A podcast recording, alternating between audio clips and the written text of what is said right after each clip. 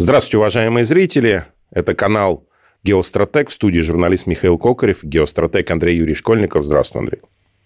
День добрый. Андрей Юрьевич, э, экономика. Я учился в экономическом лицее. У меня есть выигранные Олимпиады в республике, то есть, считайте, в стране, в Узбекистане по экономике. Поэтому я хоть чуть-чуть, но более-менее понимаю, что это такое. Но я понимаю, начал больше ее понимать, когда начал изучать э, вообще понятие э, советской экономики, то есть не рыночной, а плановой и увидел прям серьезные расхождения, да, хотя мы все планируем, и вот я, например, тоже здесь планирую о том, как мне построить, э, допустим, те или иные передачи, то есть ничего плохого в плане не вижу. Но живем мы вроде бы по рыночной экономике. Я, правда, понимаю, смотрю на то, что сейчас происходит, и понимаю, что наше государство планирует военные расходы и планирует военные производства, что, в принципе, частично говорит о плановости экономики. При этом все, весь мир я имею в виду американцы, в основном западный мир, ожидали, что российская экономика после начала специальной операции просто рухнет в ноль. И всем нам будет плохо. И мы, в общем-то, к этому готовились, пометуя 98 год, да, 2008 и 16-14 а, там, в общем-то, было неприятно и достаточно болезненно. Но мы привыкли ругать Эльвиру Сахибзаду Набиулину, но ее меры, скажем так, предпринятые Центральным банком, внезапно оказались хороши и, я так думаю, повлияли положительно на спасение экономики России. Правда, некоторые экономисты считают, что нет, это не она повлияла, не ее меры, а именно то, что Владимир Владимирович приказал изымать валюту, и, в принципе, мы начали ее копить. Но и Владимир Владимирович радуется тому, что у нас серьезный рост и второй год подряд, да, ну, то есть практически скоро третий, вот на днях будет вторая годовщина специальной операции, а мы растем. Причем растем хорошо, мы, Германия упала, мы вошли на уровень пятой экономики мира и потихонечку, наверное, будем двигаться вверх, хотя там еще как до Китая пешком. Как ты считаешь, имеются ли разные восприятия экономической, экономических идей в современной России? Потому что есть эксперты, которые говорят, что все, нам все хана каранте, а есть эксперты, которые говорят, что нет, нет, ребят, все нормально за счет э, различных а, опций, за счет э, того, что деньги вливаются в военные заводы, мы спокойно показываем рост, учимся импортозамещать и даже что-то делаем свое. Ой, ну, что могу сказать? Э, заход на копить валюту – это шедеврально – ну, я думаю, мы не будем все-таки конкретно разбирать э, и называть фамилии, и разбирать э, конкретно, что делал э, Лира Сахибзадовна с экономикой, как это происходило. Давай начнем издали, в общем про экономику, а далее, причем попробуем сделать так, чтобы выводы и понимание у людей сложилось самостоятельно чтобы они сами начали хотя бы понимать, куда двигаться. Поскольку беда современная не просто вот мы говорим про общественные науки в целом, что практически нет понимания, что это такое. Что люди смотрят узкоспециализированно в своей области, а общей картины никто не видит. Вот в экономике то же самое. Громадное количество экономистов, специалистов по экономике, которые они рассуждают, говорят, что делать. Беда в том, что они ни черта не понимают – об экономике в целом. Они ее не видят. Они понимают узкое направление, но не видят ее в целом. Ну, то есть, э, если мы начнем смотреть, э, ну, некую такую антологию экономическую людей, а, просто экономика стала слишком большой, слишком сложной. И пошла специализация. У нас на уровне институтов она везде насаживается. По-хорошему видеть полностью всю экономическую систему, но это необходим уровень над Центральным банком, над Минфином, над Минэкономразвития и, по сути, над отдельными экономическими функциями отраслевых министерств. То есть вот общее понимание экономики, ее управления принципами, это вон там. А у нас все специально разделено. Центральный банк живет отдельно, правительство отдельно, в правительстве Минфин сам по себе занимается, то есть который, по сути, бухгалтерия то есть Минфин это на уровне бухгалтерия, ЦБ казначейства, а Минэкономразвития должен быть финансово-экономическим департаментом. Но этого не происходит. У нас э, перекос идет в сторону Центрального банка, и принципы управления другие. Плюс есть полное непонимание, как вообще это работает. Что такое экономика? Вот если говорить обывательски. По сути, экономика – это сложный, рукотворный, неустойчивый биоценоз. Все слова важны. И сложный, и рукотворный, и неустойчивый. То есть это связан, связанная между собой среда обитания и различные сообщества организмов. Причем среда искусственная, которая сама не восстанавливается, с которой нужно очень серьезно общаться, смотреть, эта среда взаимосвязана. Чуть где-то поправил, где-то что-то изменилось, и начинаются изменения. И он в любой момент может умереть. Просто вот устойчивость биоценоза этого не очень высокая. Просто потому, что он искусственный. Он очень сильно и быстро упрощается. Поддерживать в этом биоценозе сложные условия для жизни сложных организмов, для хищников очень непросто. Это не означает, что у нас тут есть готовый лес, мы туда пришли, и он как-то сам по себе живет. Нет, мы посреди пустыни создали лес, вырастили его, подвели воду, посадили саженцы, удобрения, отслеживаем, какие там птички, животные бегают. Все это учитывается. Вот что такое экономика. Просто сложно себе представьте вот этой вот искусственно созданный лес посреди пустыни. Да, какие-то принципы взаимосвязаны. Мы понимаем, что если посадить, э, там, ну, условно говоря, мышки полевки бегают, то есть, живо, есть животные, которыми питаются, тут более-менее понятно. Но чуть-чуть мы перекрутили, и мышек полег становится то много, то мало. То какая-нибудь эпидемия прошла, то солнечная активность, то засуха, то ветер налетел. То есть вот работа управления экономикой на самом деле это вот такой сложный процесс. Другой вариант – аквариум. Громадный искусственный аквариум. Очень непростой, в котором постоянно что-то происходит. И если не доследить, там все начинает умирать. Но в котором постоянно происходит. То есть это не естественный водоем, который самоочищается, который природа создала для, за нас. Нет, это созданное людьми. Это управляемое людьми. Если не лезть сюда, не, не лезть в управление, мы получим, ну, по сути, базар. Да, саморегулируемый, но его сложность очень невысока. Нам нужна высокая сложность. Нам нужна сложность, соответствующая сложности обществу общества с кучей специальностей, профессий, регулирующих взаимоотношений. Если этого не делать, то это все будет в горизонтали и ну, не углубление, не, не разделение ни знания, ни труда серьезное мы не построим. Поэтому мы с этой экономикой должны уметь работать. А мы особо не умеем. И если мы начинаем смотреть на профессиональных экономистов, как известных, широко рассказывающих, так и обелеченных большим количеством должностей, званий, статусов, у них понимание об экономике, они специалисты в своем. У них это некий набор э, функций, законов. То есть есть, ну как вот система уравнений. У кого-то это алгебраические уравнения, простейшие, ну или там линейные. Вот у других более сложные функциональные уравнения на уровне высшей математики. С множеством э, переменных. Э, и вот эта вот система уравнений, собственно, и есть представление большей части людей об экономике. Они ее видят не как среду, ты, когда слушаешь, как происходит объяснение, ты понимаешь, на чем человек делает акцент. Что он цепляет, какие у него взаимоотношения. А у тебя начинают рассказывать линейную функцию. Начинают рассказывать связи. Они могут быть очень сложные. Они могут быть избыточно сложные. То есть, условно говоря, у вас уравнения там первого, второго, третьего уровня, которые особо и не нужны уже идут. Но все равно они есть. И человек очень внимательно, детально, скрупулезно вспоминается скурпулюс камешек, попавший в сандаль и мешающий ходить в Греции. Вот вот скрупулезно пытаются что-то разобрать и не видят картины. То есть это как э, пытались э, разобраться, но не поняли.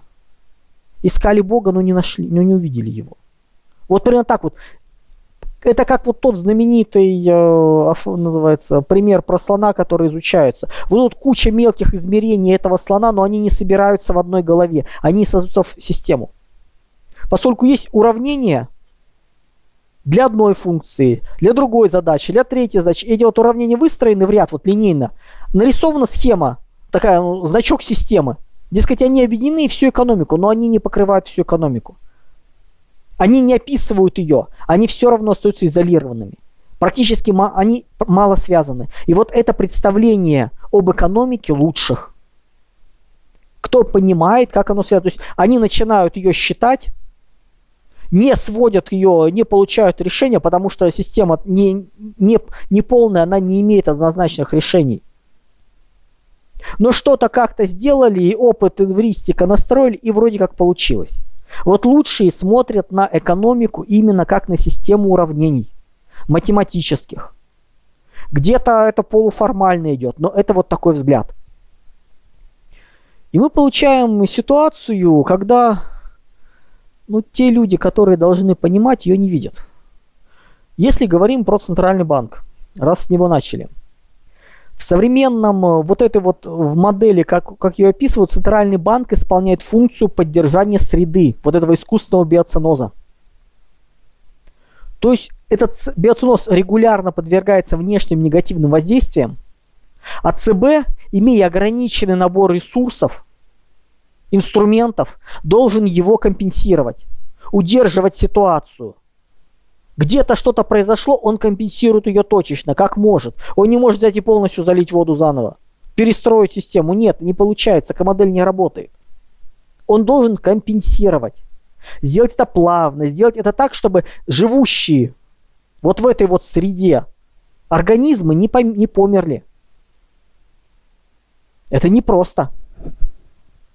То есть очищение, если говорить с водой, ну, грубо говоря, большой аквариум, то Центральный банк отвечает за состав, температуру, объем воды. То есть вот за всю эту среду, где плавают эти рыбешки, водоросли, улитки, там черт знает кого только нету.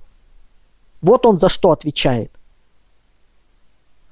Но, как правило, люди в Центральном банке этого не понимают. По крайней мере, в современном Центральном банке нашем, те, по крайней мере, кто принимают решения, и те, кто его там формулирует, озвучен, его не понимают. Сейчас объясним, называется, почему это мы так делаем вывод. Несмотря на неплохие результаты первых двух лет. Лучше, то есть вместо того, чтобы поддерживать равновесие играть на нем, специалисты, в принципе, ну как, они выбрали некий набор параметров и ими занимаются, их оптимизируют. Несколько, не видя всей картины. В итоге получается ситуация, когда вроде бы формально у них все хорошо, а по факту ужас. А по факту там пол аквариума уже сдохло. В лесу все разбежались, не осталось сложных, одни называются тараканы и мыши полевки, елки-палки. Вот что делает Центральный банк. Почему мы говорим, что он э, не понимает что делает? Ну, потому что до самого последнего месяца 23 года они прогнозировали, что рост ВВП будет на уровне статистической погрешности. 1-1,5%. Ну, не по самому последнему месяцу, но, в общем, практически до конца, то есть, когда уже результаты стали видны. И 3,6% для них стало удивлением. А это было просто. Достаточно было просто посмотреть на монетарную базу. Вот монетарная база у нас росла, росла очень хорошо. И она как раз и дала этот рост. Поскольку в тех условиях для той экономики, с теми уровнями инфляции, с, э, это как раз было нормально. И ничего страшного в этом не было. И это было понятно. Но сейчас они начали зажимать денежную массу. Условно, почему мы, например, говорим, что последние действия Центрального банка были более-менее вменяемы? Ну, потому что они не начали судорожно пытаться решать проблему, уничтожая, ну, как бы бить по среде. Это как организм, который заболел простудой, его начать э, убойными дозами антибиотиков долбать. Вот примерно так действовал обычно наш центральный банк. Получая в итоге громадное количество побочки, которые не знали, как лечить. В частности, классический пример 98-го, 2008 годов. 4, а нет, нет, 8 не помню, так, 98 не помню, но 2008 точно и 2014 что происходило? Начинал ползти курс, лететь курс. Что, начинал, что нужно делать, когда начинает лететь курс? Вот, Михаил, как ты думаешь? Что должен делать Центральный банк, когда курс начинает э, валюты лезть вверх? Ну, я не знаю, то есть э, логично сейчас, да, если мы используем... Опять же, для чего нам нужна валюта? То есть, ну, повышается ставка, то есть делается удорожание для покупки валюты, да, то есть свободного рубля, с одной стороны. С другой стороны, если у нас падает рубль, скажем так, нам, ну, а нам нужно его поднять, и поднять срочно, да, там нам нужно заблокировать вывоз валюты. В связи с этим появится спрос на рубль. То есть вообще как бы основная ну, задача это ты чтобы был спрос на рубль. вещами более правильными, до которыми наш центральный банк доходил через несколько кризисов. Блокировки, ограничения, не чисто монетарными вещами. Но в принципе ты начал говорить именно алгоритмами, вот этими линиями. У нас центральный банк начал скупать, точнее продавать валюту, просаживая резервы я не вспомню сейчас сколько в 2014 году, там чуть ли не 200 миллиардов э, долларов резервов были высажены. Что за это происходило? Резервы продаются, ну, доллары продаются, рубли изымаются из экономики, оказываются на балансе Центрального банка. Они перестают учитываться в денежной массе М2. Ну, собственно говоря, раздача банкам денег, пока банки не начали их раздавать людям, это вот то же самое. У нас начала резко сужаться денежная база, ну, денежная база, денежная масса пошла вниз. Начались проблемы по стоимости, полезли, ну, ликвидность начала падать в экономике. Рад, сразу за этим же последовали чудные попытки понимания, что экономика начинает э, ходить в рецессию и все свободные деньги еще больше хлынули на рынок покупать валюту. Что должен был делать Центральный банк в этой ситуации? Пусть он решил выкупать э, валюту. Хорошо. Спорно, но можно. Денежная база должна была остаться. Нужно было проводить эмиссию денег, то есть деньги не надо было сохранять на балансе, нужно было их обратно в экономику. Плюс ограничения по перетоку капиталов. Не просто так покупать деньги. Вот это вот сбивать. Как деньги обратно вернуть в экономику? У нас все дружно бегают, кричат, э, как плохо делает Центральный банк, он поднял ставку. Ужас, ужас, экономика сдохнет. Друзья, откройте просто и посмотрите, какой у нас динамика денег, называется э, М2. Центральный банк имеет много других инструментов для того, чтобы э, увеличивать монетарную базу. Андрей Юрьевич, просто я здесь посмотри... тебе просто, извини, что перебью, я тебе просто скажу, что на самом деле повышается именно кредитная ставка.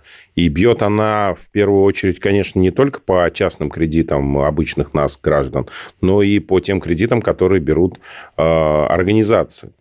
И с этим им нужно больше платить, и они увеличивают цифры. Именно в этом, в этом смысл э, ругани на, централь, на центральный банк, когда Правильно. она увеличивает, центральный банк увеличивает э, ставку. Но я вот что хочу сказать, Андрей Юрьевич. Угу. А, если посмотреть список э, центральных банков, да, ну, то есть список центральных ставок, угу. ставок Центрального банка по миру, мы там не впереди планеты всей, там Турция, Бразилия, не Бразилия, там Турция точно впереди. Так, и как то живет? Ставка черт с ним. Ставка черт с ним. Вот реально, понимаешь, как бы проблема в том, что ставка является одним из инструментов для эмиссии денег в экономику. Одним из. В базу М2 входят э, деньги на счетах э, и наличка. На счетах банках не входят туда денежные средства, которые лежат э, у Центрального банка, они вы, вынутые из системы. Не входят туда деньги, которые получили банки, но не пустили их в оборот. Условно ты можешь триллионы раздать банкам, но если они не будут их выдавать в виде кредитов, запускать, э, они не двигаются. Они лежат на счетах в Центральном банке, виртуально все. И не входят туда казначейские остатки. Вот те там порядка 10 триллионов рублей, которые у нас вечно лежат на казначейских остатках, они тоже вне, день, вне базы. Что делает Центральный банк? изымает радостно с помощью интервенции на рынке валют. В громадных количествах, триллионами изымает денежные средства из экономики.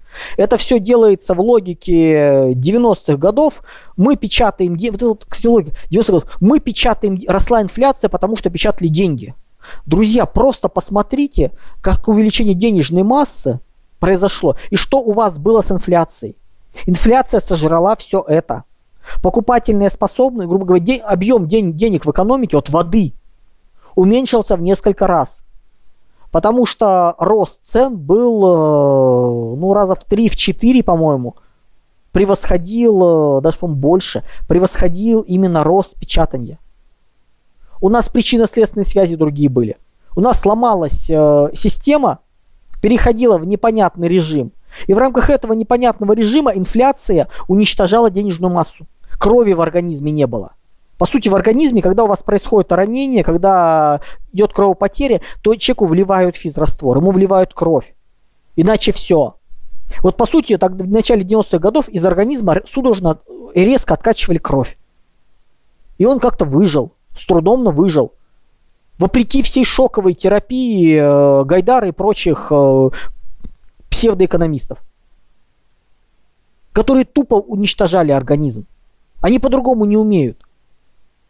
Что у нас происходит дальше? В экономику денежные средства можно и нужно вливать. Ровно так, как это делают э, крупнейшие центральные банки. Что они делают? Они купа- скупают активы. Да, у вас ставка может быть и 10%, и 20%, и 30%. Но если центральный банк скупает привилегированные акции, облигации, еще черт знает называется чего, реального сектора – эти деньги приходят в экономику. Государство увеличивает свое участие в экономике. И это нормальная система.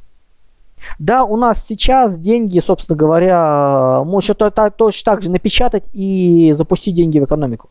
И кто сказал, что кредиты обязательно давать вот уже из этих денег под такие гигантские проценты? Вы можете эти деньги использовать по-другому. Что сделали Соединенные Штаты, когда начали поднимать э, ставку? Они влили энное количество триллионов в, приближ... в, в банки, находящиеся рядом с ФРС. Эти, эти деньги никак не отображались э, на балансе, поскольку они не введены в оборот. В М2 они не, вины, не видны. Дальше ставка начала повышаться, банки продолжили кредитовать вот из этих денег денежная масса продолжала увеличиваться. И формально все хорошо. Посмотрите на балансе Центрального банка Японии, сколько там чего хранится. Там десятки процентов экономики Японии, собственно говоря, принадлежат Центральному банку, то бишь государству. И это тоже элемент увеличения денежной массы.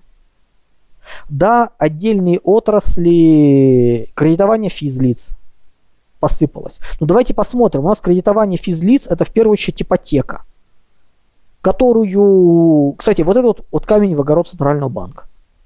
Ипотека, которая довела до того, что раз, разрыв цен между первичкой и вторичкой 40% в пользу первички за счет льготной ипотеки. И затоваривание на рынке, я сейчас не знаю как, но по осени три годовых объема продаж недвижимости было построено и не продано по первичке в стране. Вот для понимания называется, что это происходит. Вот это не сбалансированность, это непонимание. И по сути мы наблюдаем замечательную картину. Люди действуют по уравнениям. Делай раз, два, три, четыре. Делай алгоритм. А то, что они противоречат алгоритму, а то, что нужно видеть всю картинку, понимая, ты здесь трогаешь, ты здесь меняешь, и вот здесь у тебя все начинает вылезать. То есть модель должна очень сложная быть. И, судя по всему, такой сложной модели нету, иначе бы нас до самого конца 2023 года не кормили прогнозами о росте ВВП в там, 1 или 1,5%, сколько они там нас сочиняли. Может 2%. 3,6 вообще было для них дикостью. А если бы не начали загруз... ну, останавливать монетарную массу в конце года, и сейчас мы это наблюдаем, собственно говоря, у нас сейчас монетарная масса, динамика ее пошла вниз, что очень нехорошо. Но мы наблюдаем то, что наблюдаем. Это, грубо говоря, разница между монетаристами, которые есть, и было. Собственно говоря, кстати, кризис э, ну, 20-21 год мы тоже проходили нормально. Несмотря на все вот эти вот волнения и переживания, не происходило уничтожения денежной массы. Ну, я как понимаю, тут называется не было бы счастья, да несчастье помогло. Государству нужно было наращивать, наращивать расходы. Эти расходы начали наращивать включая эмиссию, как, как Центральный банк не пищал, не сопротивлялся, э, просто в экономику деньги вливали. Из фондов, куда их стерилизовали. Большой привет называется тем, кто этим занимался. И экономика стала отживать. Мы воду дали в аквариум. Вот, вот так вот, причем нужный результат. Далее, что очень важно. То, что я сказал, не является универсальным. Это является лишь один из взглядов на происходящее. Поскольку даже такая логика монетаристов, которая, в принципе, понятная, логичная, они не понимают, как работает экономика, вот, ну, как би, живут би, вот эти вот э, сообщества организмов. Они знают, как держать воду нужного качества, но не знают, как выращивать рыбок. Другой пример. Э, есть у нас, например, громадное сельскохозяйственное там, поле – сад сложный, вишневый, там лес и прочее, прочее. И функция Центрального банка в том, чтобы растительность э, была. Как они это делают? Посчитали, скалькулировали, в среднем столько-то килограмм удобрений, столько-то тонн воды в год нужно на квадратный метр. Завезли все это и сгрузили. Говорит, ты чего? Говорит, а давайте, говорит, ровным слоем все накроем, и пусть оно живет. Тут вопрос, ребята, что будет? Ну как? Объем биомассы вырастет на столько-то процентов. Ребят, нахрена нам ваша биомасса? Нам нужно, чтобы одни растения росли, сорняки не росли, нечего их удобрять. Птички, зверьки, домашние животные шастали, собственно говоря, чтобы не просто объем биомассы был, а было мясо, молоко, сельскохозяйственная продукция, было сено для коровок. То есть вот это нам нужно. На что монетарист говорит, нет, друзья, это уже не наши проблемы. Мы можем привести вам удобрения, можем привести вам воду в нужном количестве, можем даже сделать систему, по которой эта вода польется. Можем раскидать э, привезенные удобрения кучками, равномерными по территориями, дальше сами. Вот это, собственно говоря, проблема монетаристов. Они не понимают, что происходит. Они искренне думают, что если увеличить денежную массу до какого-то уровня, причем то, что я сейчас говорю, вообще-то это результаты ну, Нобелевских премий. За вот это вы... Объяснение, не помню, то ли Пол Кругман, то ли... Нет, сейчас, нет, не вспомню сейчас, кто получил Нобелевскую премию в свое время, когда выяснил, что как раз провел корреляцию между объемом денежной массы и состоянием э, экономики, падением ВВП. Там корреляция чуть ли не к, еди, ну, к единице близкая была. Вот вот так это все. И когда у нас э, монетаристы этого не понимают, возникает вопрос, ребята, вы вообще хоть смотрите, что, ну хоть классику, елки-палки, смотрите, то есть узкий взгляд хотя бы. Вы на чем работаете, на каких уравнениях? Я искренне не понимаю, как наш центральный банк принимает решения, потому что их прогнозы вообще ни с чем не совпадают. Я не вижу там логики. Я не понимаю, как они исказили представление об экономике, чтобы получать так. Ну, вроде бы все понятно, все просто. То есть, как бы, ну, мы не, не так много реально работающих монетарных инструментов. Соберите их в кучу, проанализируйте, сделайте выводы, как это работает. Это не сложнее, чем поддерживать состояние какого-нибудь громадного аквариума. Вот реально не сложнее. То есть любой человек с нормальным инженерным образованием, есть у меня знакомый старший товарищ, который занимается подготовкой воды. Вот с разные варианты. Каких у них там только сложностей нету.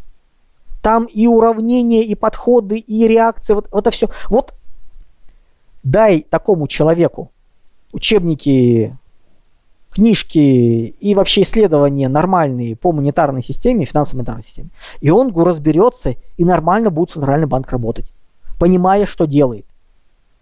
Вот проблема в том, что Последние годы они делали на, ну, на 3 с плюсом, иногда на 4 с минусом.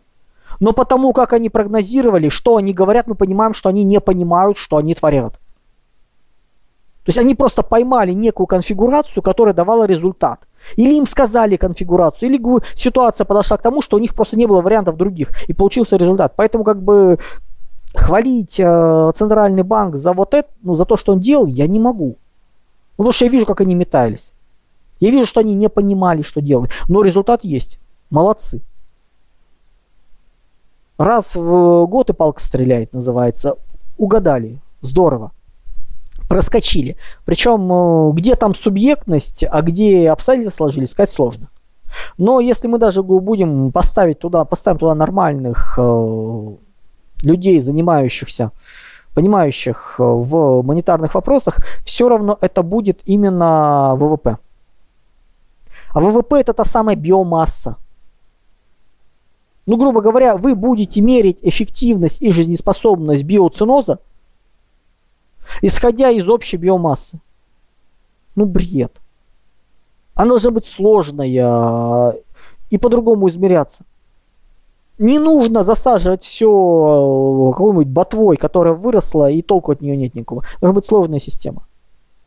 Вот по сути здесь проблема как раз у монетаристов, у них рынок все решит, и получаем то, что получаем. То, что в советской экономике народное хозяйство планировали нормально, у нас даже близко этого понимания нет. У нас, блин, 172 ФЗ по стратегированию. Вместо нормального централизованного планирования у нас каждый суслик в поле агроном должен писать себе стратегию.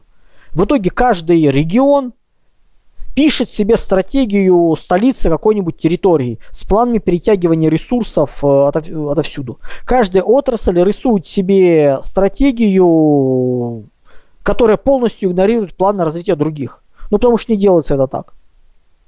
Потому что делается сверху навязывая, определяется, где что, к чего развивается, где не развивается, спускается снизу вводный, и тут вы уже можете их разбирать на уровне плана действий. Но основа вам уже дана. Не вы себе цели определяете. У нас в лучших традициях называется, э, нарисовали. В итоге, что мы смотрим? Измерение эффективности по объему биомассы, то бишь ВВП, даже по покупательной способности, это от лукавого. Все должно быть более сложно, более мощно. Далее мы сталкиваемся с тем, что экономисты, которые идут от САХИ, грубо говоря, от конкретных отраслей, предприятий, они замечательно знают, как, например, выращивать, как жизнь, принципы жизнедеятельности волков, зайчиков, слонов, птичек. Но это изолированное знание. И это опять непонимание в целом. И начинается. Мы, мы дружно боремся, чтобы не было лесных пожаров. Друзья, если нет лесных пожаров через несколько десятилетий, вы можете это удержать. Потом в какой-то момент это вспыхивает. Весь этот сушняк э, идет так, что вспоминается история с Калифорнией, где выиграло все. Лесные пожары в ограниченном количестве нужны, они естественны. Без них никак, их не должно быть много ну не должно быть, то есть ситуация их вообще нет, не, про, не проходит. Полыхать будет как спичка, не остановите. Вот такие вот вещи тоже важно знать. Но у нас есть специалисты по отдельной отрасли, по отдельной, соответственно, там виду, по каким-то ареалам обитания. Все. И это опять не видит картину в целом. И каждый начинает перетягивать к себе ресурсы. И у нас получается куча конфликтов, в рамках которых э, ведущими оказываются счетоводы. Кассиры-счетоводы, которые просто деньги распределяют. Все.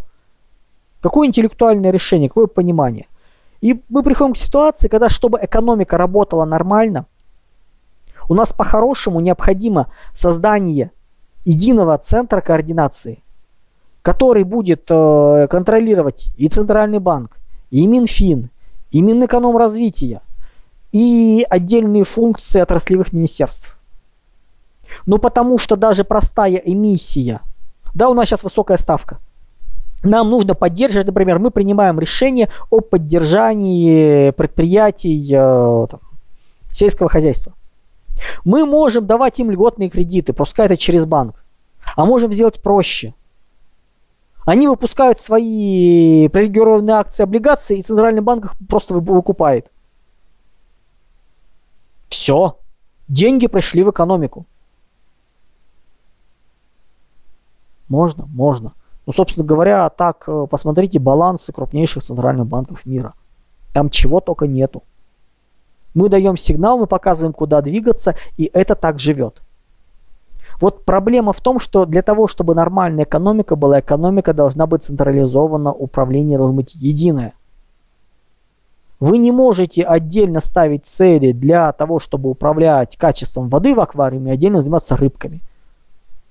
Потому что качество воды в аквариуме что-то прошло не так, долбанули химическим реактивным составом, через э, несколько часов все нормализовалось, но за это время половину рыбок сдохло. А что, равновесие вернули? А нельзя было так. Вот такие вот вещи нужно чувствовать. К большому сожалению, количество людей у нас, вот это чувствующие систему в целом, ну, я всего несколько человек знаю. Вот которые вот чувствуют вот, вот, вот так вот. Остальные нет. Остальные живут на каких-то простейших уравнениях, или есть еще отдельный разговор, это вообще какая-то мистическая, магическая эзотерика. Печатать деньги нельзя, будет инфляция. Друзья, так она пошла не из-за этого. Систему начали ломать, когда сначала Павлов э, начал изымать деньги, ну как бы из, изъял, э, мечил денежную массу. Она болтаться начала, ее начало штормить. А потом Егор Тимурович Гайдар развлекся шоковой терапией. И реальная, не, фор, не номинальная, а реальная денежная масса у нас просто улетела в никуда. У нас э, крови в организме не было. И, конечно, все пошло, э, пошло ломаться. Какой рынок все решит, если у вас организм э, находится на грани жизни и смерти? Реанимация ему нужна была. А у нас сейчас оно все выздоровеет. Ага, вы кровь сначала в организм знаете, деньги не просто так называют кровью экономики. Ну, там разные варианты есть. Можно нефть, кровь экономики, энергия. Ну, в общем, суть примерно такая. Весело, увлекательно. Да, для каких-то отдельных моментов ставка высокая, кредиты летят. Многие отрасли выпадают.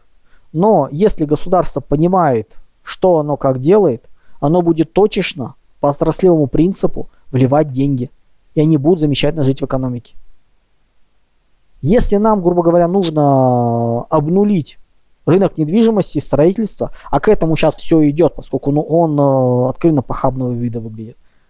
Там настолько перекосы всего и вся. Его нужно рушить. Но поскольку это уже не разгребается, этот ужас, тогда убираем льготную ипотеку и он сам бы начал помирать. Поэтому смотрим, и когда люди начинают критиковать э, огульно Центральный банк с Набиулиной, я смотрю, что они критикуют. Ставка, курс доллара, инфляция, это все замечательно. Но, ребят, если у вас есть цельная картинка, вы должны были говорить, блин, Центральный банк начал зажимать денежную массу. Сейчас мы получим кучу проблем. А если еще сейчас начнут и там, еще больше развлекаться, ну, да. Вот на что нужно смотреть. Поэтому,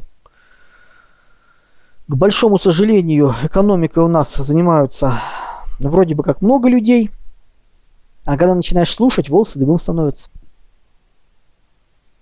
Набор линейных уравнений – делай раз, делай два, делай три и каких-то непонятных стереотипов. Большая часть из которых э, ну, при нормальном изучении учебника, изучении ключевых работ просто исчезает. Ну, друзья, знаете, Нобелевские премии не только за ерунду давали. Не надо верить э, всяким э, завистливым товарищам, которые считают, что Нобелевскую премию должны были дать им, а им ее не дали. Причем непонятно почему, то есть вообще из психиатрии.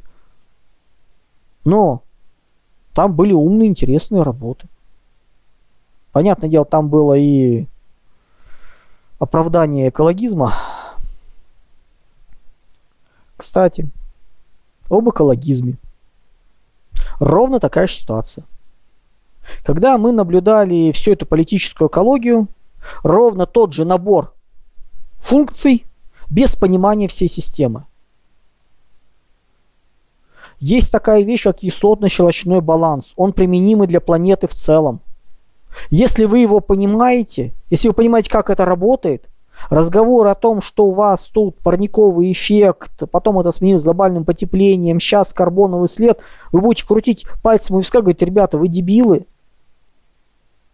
Эта система дико устойчива и замечательно себя балансирует.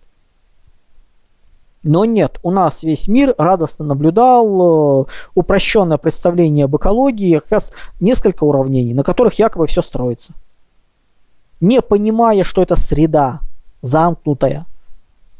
Вы в одном месте увеличиваете, дальше начинается по цепочке и замыкается. У вас начался выделение СО2, у нас дикий рост растений пошел. У нас биомасса больше 10% роста дала в лесах. Почему? СО2 много. Океаны начали его поглощать активно. Еще более активно не будут закисляться. Мел будет выпадать. Кальций СО3 будет выпадать на дно укладу. Если больше, ну как бы концентрация выше станет. Все. Ребята, базовая химия. Беда в том, что у нас, к сожалению, я не знаю, я, как я подозреваю, что даже в самых лучших институтах не объясняют эту вот полную картину. Не связывают воедино. А это очень важно. Потому что, к большому сожалению, у нас э, экономику понимают очень отрывочно, кусками. Я сейчас попытался очень простыми словами, образно показать, как она выглядит, как она работает. Но проще мне уже, честно говоря, ну, может, конечно, попроще попробовать, но там, знаете, будет на пальцах. Сложнее, да, можно, но не будем. В принципе, в ближайшие месяцы выходит книга по экономике, которую там вместе с, с авторами сделали. Ну и примерно где-то, думаю, в этот же сроке, может, чуть позже выйдет книга моя по геостратегии. Я ее написал тоже. Там, блин, первый том, 50 авторских листов. Это в полтора раза больше вот предыдущей большой книги. Я не знаю, сколько это будет стоить по себестоимости. Но, скажем так, делить ее на две я решил не стоит, просто хотелось в одной книжке все собрать сразу. Ну, то есть самое интересное собрать в первом томе. Второй том тоже будет массивный, но, по крайней мере, там, пока его допишу, то есть это вот еще там, с полгода. Ну, я не думаю, что особенности перспективы распада Бирмы, там, ин, ин, Мьянмы, Индонезии, проблемы каких-то еще африканских настолько же интересны будут, как э, то, что творится в мире, Россия, крупные страны, то есть как бы там разделение пошло. Но, к сожалению, Россия влезла только основное, и ближний круг не влез вообще. Ибо и так 50 авторских листов при нормальной книге листов 12 авторских. То есть это, по сути, у меня получилось 4 обычные книги будет в одном томе. Но с другой стороны, надо тему закрывать, надо это все дописывать. Посмотрим. Вот так, друзья. Что-нибудь скажешь, Миш, хороший? Да, я вот... Э, у нас так получилось. Прошлая программа тоже вышла со срочной новости. А, сегодня мы записываем в понедельник. Опять? Программа выйдет в субботу, да. И я не думаю, что эта новость уже будет срочная, но а, Евросоюз... Можем в субботу, и... можем и раньше выпустить. Чего уж, если пошло. Пошло. Хорошо, посмотрим. Можем и сейчас. Да. да. Евросоюз принял решение э, напасть на йеменских хуситов. А в Кеменским хуситам э, отправлен германский крейсер или там корабль Гессен, что ли. В общем, мне... мне да, вот это, это, это прям вот новость. Я вот сидел и помимо того, что слушал экономику, немножечко Э, обтекал, потому что, ну вот сейчас я Ой, зачитаю. А, власти Евросоюза решили начать военную операцию против йеменских хуситов, сообщает DPA. А, Германия, ну это уже, видимо, Deutschland чего-то там, да, Германия уже отправила к берегам Йемена фрегат Гессен, на борту которого находится около 250 солдат Бундесвера. Йеменские хуситы после начала военной операции Израиля против боевиков Хамас э, поддержали последних. Хуситы стали нападать на торговые суда, которые проходят через э, Красное море. При этом для грузовых кораблей морской путь через Суэцкий канал, а затем через Красное море остается кратчайшим маршрутом между Азией и Европой. Андрей Юрьевич, ну, Прокомментируй, пожалуйста. Там у них вот все окончательно американцы вот просто решили все просто спихнуть на Европу. Давайте, Европа, давайте. Потому что американцы-то на наземную операцию пока что не решились. Да я не думаю, что и немцы решатся. Но реально это какая-то грыжа я, конечно, не, то, что они делают, делают американцы, это понятно. Они создают хаос в восточном полушарии, они разрушают связанность и начинают держать за болезненные интимные места и Китай, и Европу. То есть, грубо там вот часто все еще на Ближний Восток перекинется еще Персидский залив. То есть, это понятно, эта схема была ясна. То есть, как только вот Израиль это все начал, собственно говоря, это просматривалось. То есть, там будет весело. Для чего это делается, нарушение связанности тоже понятно. То есть тут как бы э, общий хаос, ослабление всех, и Соединенные Штаты радостно уползают на перезагрузку, на попытки справиться с внутренними проблемами, так, чтобы не появился конкурента. Все понятно.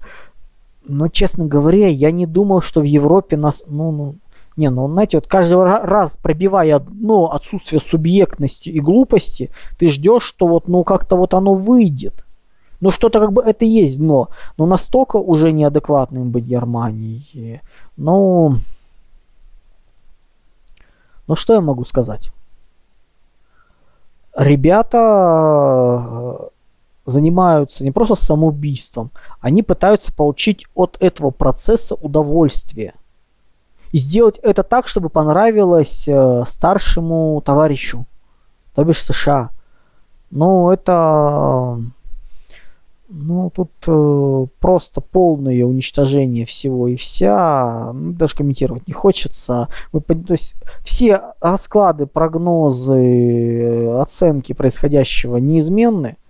Ну, позволить так над собой измываться. Ну, что я могу сказать? Европа доживает последний, последний, последнюю эпоху своего существования. Причем время очень ускоряется были, давайте так, были бы они чуть более пассионарны, я бы сказал, что в этом есть смысл через кровь, боли произвести внутреннюю очистку от него варваров. Но они этого не смогут сделать. Они опоздали лет на 15-20. Просто вот с такой вот, вот с такой вот, то есть у них уже не выйдет. Поэтому то, что они делают сейчас, это изощренная форма самоубийства.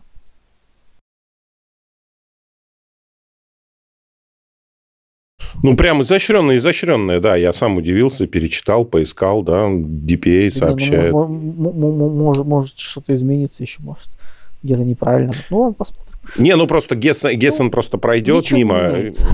Видимо, видимо, им нужны проливы, а вот этот вот э, путь э, Магеллана их не устраивает, да, то есть э, путь португальцев, которые ходили вокруг Африки, не устраивает. Им все-таки нужны проливы, это их напрягает, но опять же, Опять они же, не ну, смогут их взять под контроль, они не смогут их захватить, они не смогут ничего сделать. Но бесполезно бить из пушек по воробьям.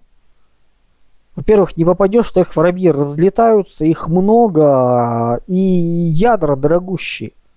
То, что они сейчас собираются... Причем не имея армии. Ну, если Соединенные Штаты радостно вот со всем их мощью уползают оттуда, но остальные-то куда?